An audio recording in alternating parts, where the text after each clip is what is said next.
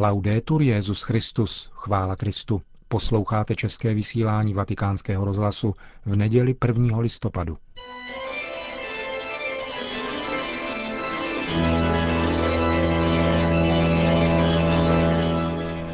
Církev a svět. Náš nedělní komentář. Jeho autor, Richard Čemus, jej nazval Matka Kuráž. Často se dnes mluví o roli žen v církvi a ve společnosti. Stále se však nedocenuje, jakou roli připadlo hrát mnohým ženám za komunistické diktatury v naší zemi, zejména ženám muklů, tedy mužů určených k likvidaci. Že tyto role nebyly tak spektakulární, aby vydali na materiál do pořadu příběhy 20. století nebo na vyznamenání prezidentem republiky, nemění nic na jejich hodnotě, syrovosti a tragice. Jeden takový příběh znám zblízka. Jmenovala se Marie a narodila se v Praze 5. listopadu 1929 v rodině stavitele a architekta na Žižkově. Dorůstala za války.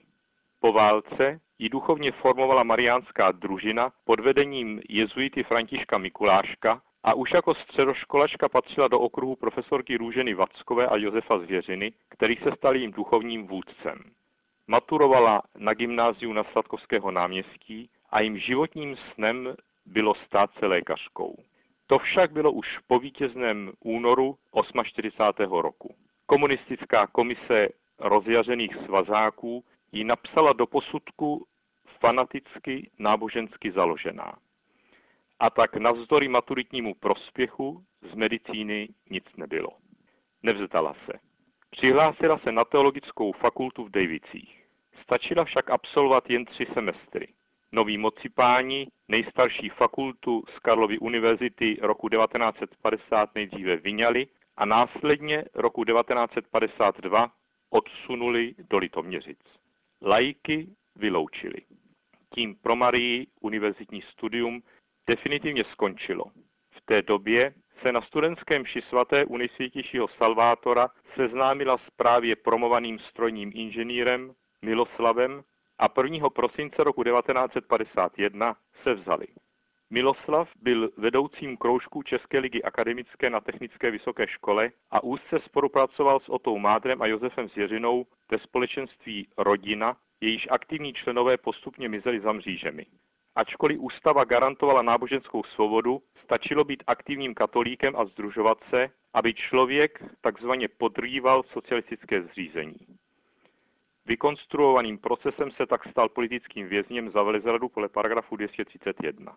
Na Miloslava došlo dne 25. března 1954 na svátek zjistování Pany Marie, kdy byl při cestě na Lenímši svatou zatčen. To už měli mladí manželé roční dítě a druhé čekali.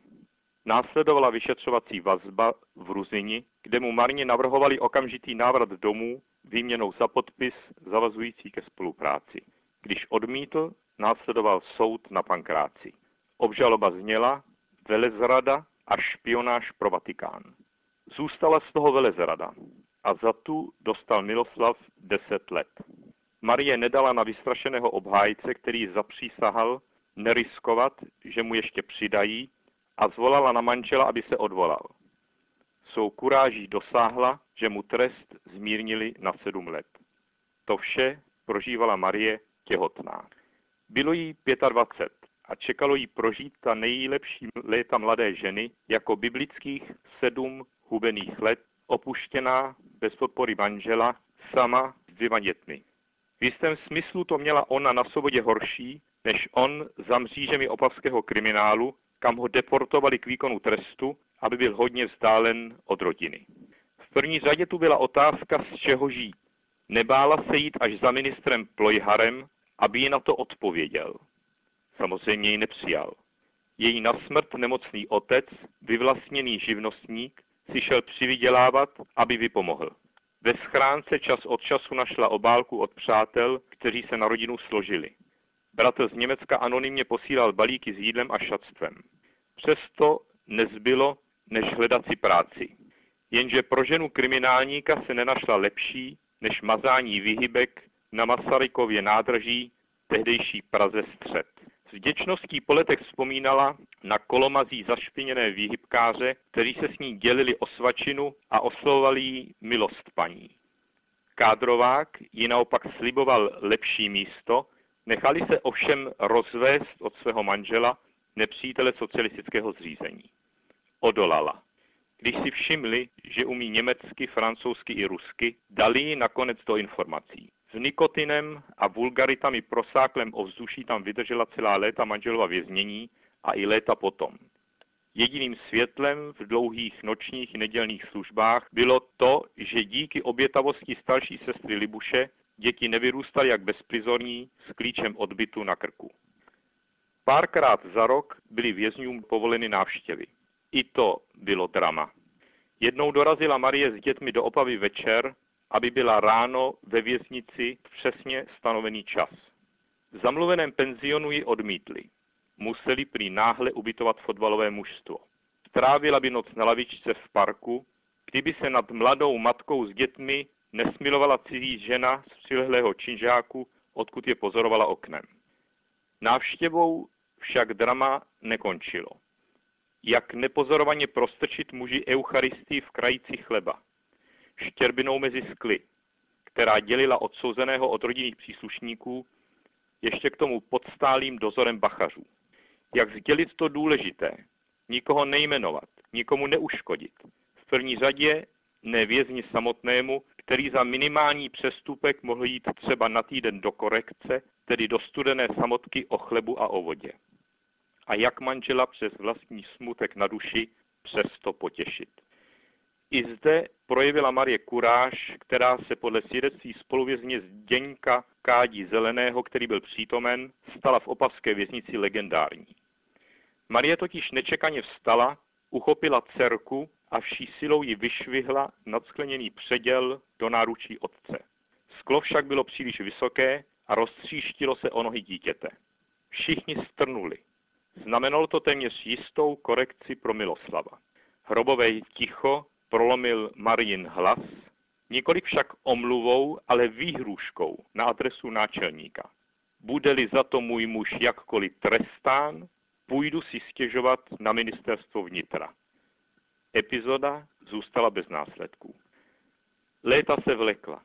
Roku 1960 se Miloslav po bezmála sedmi letech konečně vrátil domů oficiálně na amnestii. Nebyl to však než jen jiný způsob pokračování trestu. Práce pomocného dělníka, sledování a opakované zatčení. Tedy žádný happy end. Ta dlouhá léta neustálého boje o hmotné a morální přežití Marii podlomila zdraví a poznamenala veškerý další život její rodiny. Bůh od ní mnoho žádal a ona se nezdráhala. Měla až s troufalostí hraničící důvěru v boží pomoc a to i ba právě v bezvýchodných situacích, které ani v jejím dalším životě nechyběly. Angažma manželů v dílech pokoncilové obnovy a klubu politických vězňů K231 způsobilo, že se s nástupcem normalizace začalo nad nyní pětičlenou rodinou opět svrákat. Hrozilo anulování rehabilitace, které se Miroslavovi v 68. dostalo, ztráta zaměstnání a znemožnění studia dětí. Poslední Marino dítě, syn Michael, nepřežil ve vírech okupace porod, když primář utekl od rodičky na krizou stranickou schůzi. Se do zahraničí se i po okupaci vrátili, ačkoliv je přemlouvali zůstat. Byli příliš spjati s českou církví. Zdráhali se až do roku 1970. Pak ale nezůstal než exil, který Miloslav s Marí žil jako to, co doslovně znamená, jako vyhnanství.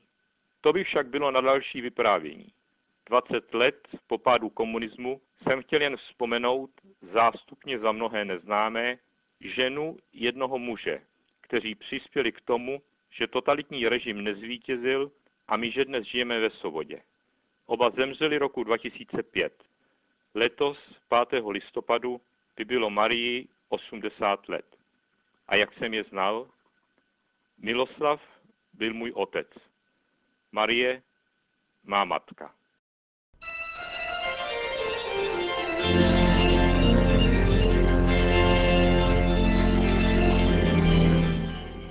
To byl náš nedělní komentář Církev a svět.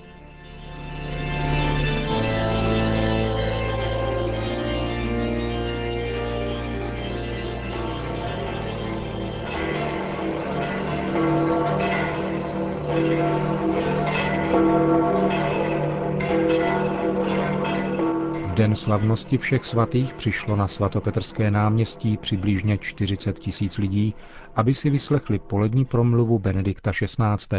E Drazí bratři a sestry, na dnešní neděli připadá slavnost všech svatých, která zve církev putující po zemi, aby se těšila na nekončící slavnost nebeského společenství a osvěžila naději na život věčný. Letos uplyne 1400 let od doby, kdy byl Panteon, jedna z nejstarších a nejslavnějších římských památek, dán křesťanskému kultu pod názvem Pany Marie a všech mučedníků, Sancta Maria ad Martyres.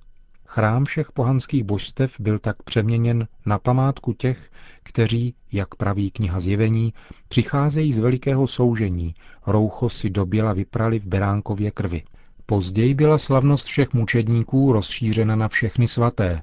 Veliký zástup, který by nikdo nespočítal, ze všech národů, kmenů, plemen a jazyků, řečeno opět slovy svatého Jana. V tomto kněžském roce bych rád připomněl se zvláštní úctou svaté kněze, ať už ty, které církev kanonizovala a nabídla jako vzor duchovních a pastoračních cností, tak ty, kterých je mnohem více a jsou známy pouze pánu, Každý z nás uchovává vděčnou vzpomínku na některého z nich, který nám pomáhal růst ve víře a dával nám zakoušet dobrotu a blízkost Boha. Zítra nás očekává výroční památka všech věrných zemřelých. Chtěl bych vybídnout k tomu, aby tato vzpomínka byla prožívána v autenticky křesťanském duchu, to jest ve světle, které proudí z velikonočního tajemství. Kristus byl zabit a vstal z mrtvých a otevřel nám bránu do domu Otcova, království života a pokoje. Kdo následuje Ježíše v tomto životě, bude přijat tam, kam nás on předešel. Když tedy navštěvujeme hřbitovy, pamatujme, že v hrobech odpočívají jen tělesné ostatky našich drahých v očekávání vzkříšení na konci věků. Jejich duše, jak praví písmo, jsou již v rukou božích. Proto tím nejvlastnějším a nejúčinnějším způsobem, jak jim prokázat úctu, je modlit se za ně darovat jim úkony víry, naděje a lásky.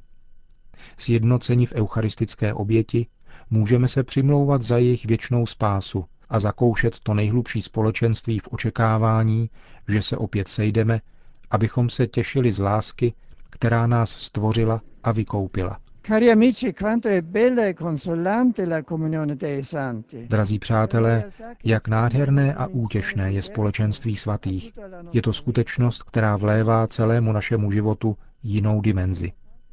Nikdy nejsme sami. Jsme součástí duchovního spojenectví, kde vládne hluboká solidarita. Dobro každého je ku prospěchu všem a naopak. Společné štěstí ozařuje jednotlivce. Je to tajemství, které do určité míry můžeme zakoušet již v tomto světě, v rodině, v přátelství, zejména v duchovním společenství církve. Kéž nám nejsvětější Pana pomáhá čile kráčet cestou svatosti a ukáže se jako matka milosedenství duším zemřelých. Na závěr pak svatý otec všem požehnal. Sit nomen Domini benedictum, ex hoc nunc et usque in seculum, adiutorium nostrum in nomine Domini, qui feci celum et terra, benedicat vos omnipotens Deus, Pater et Filius et Spiritus Sanctus. Amen.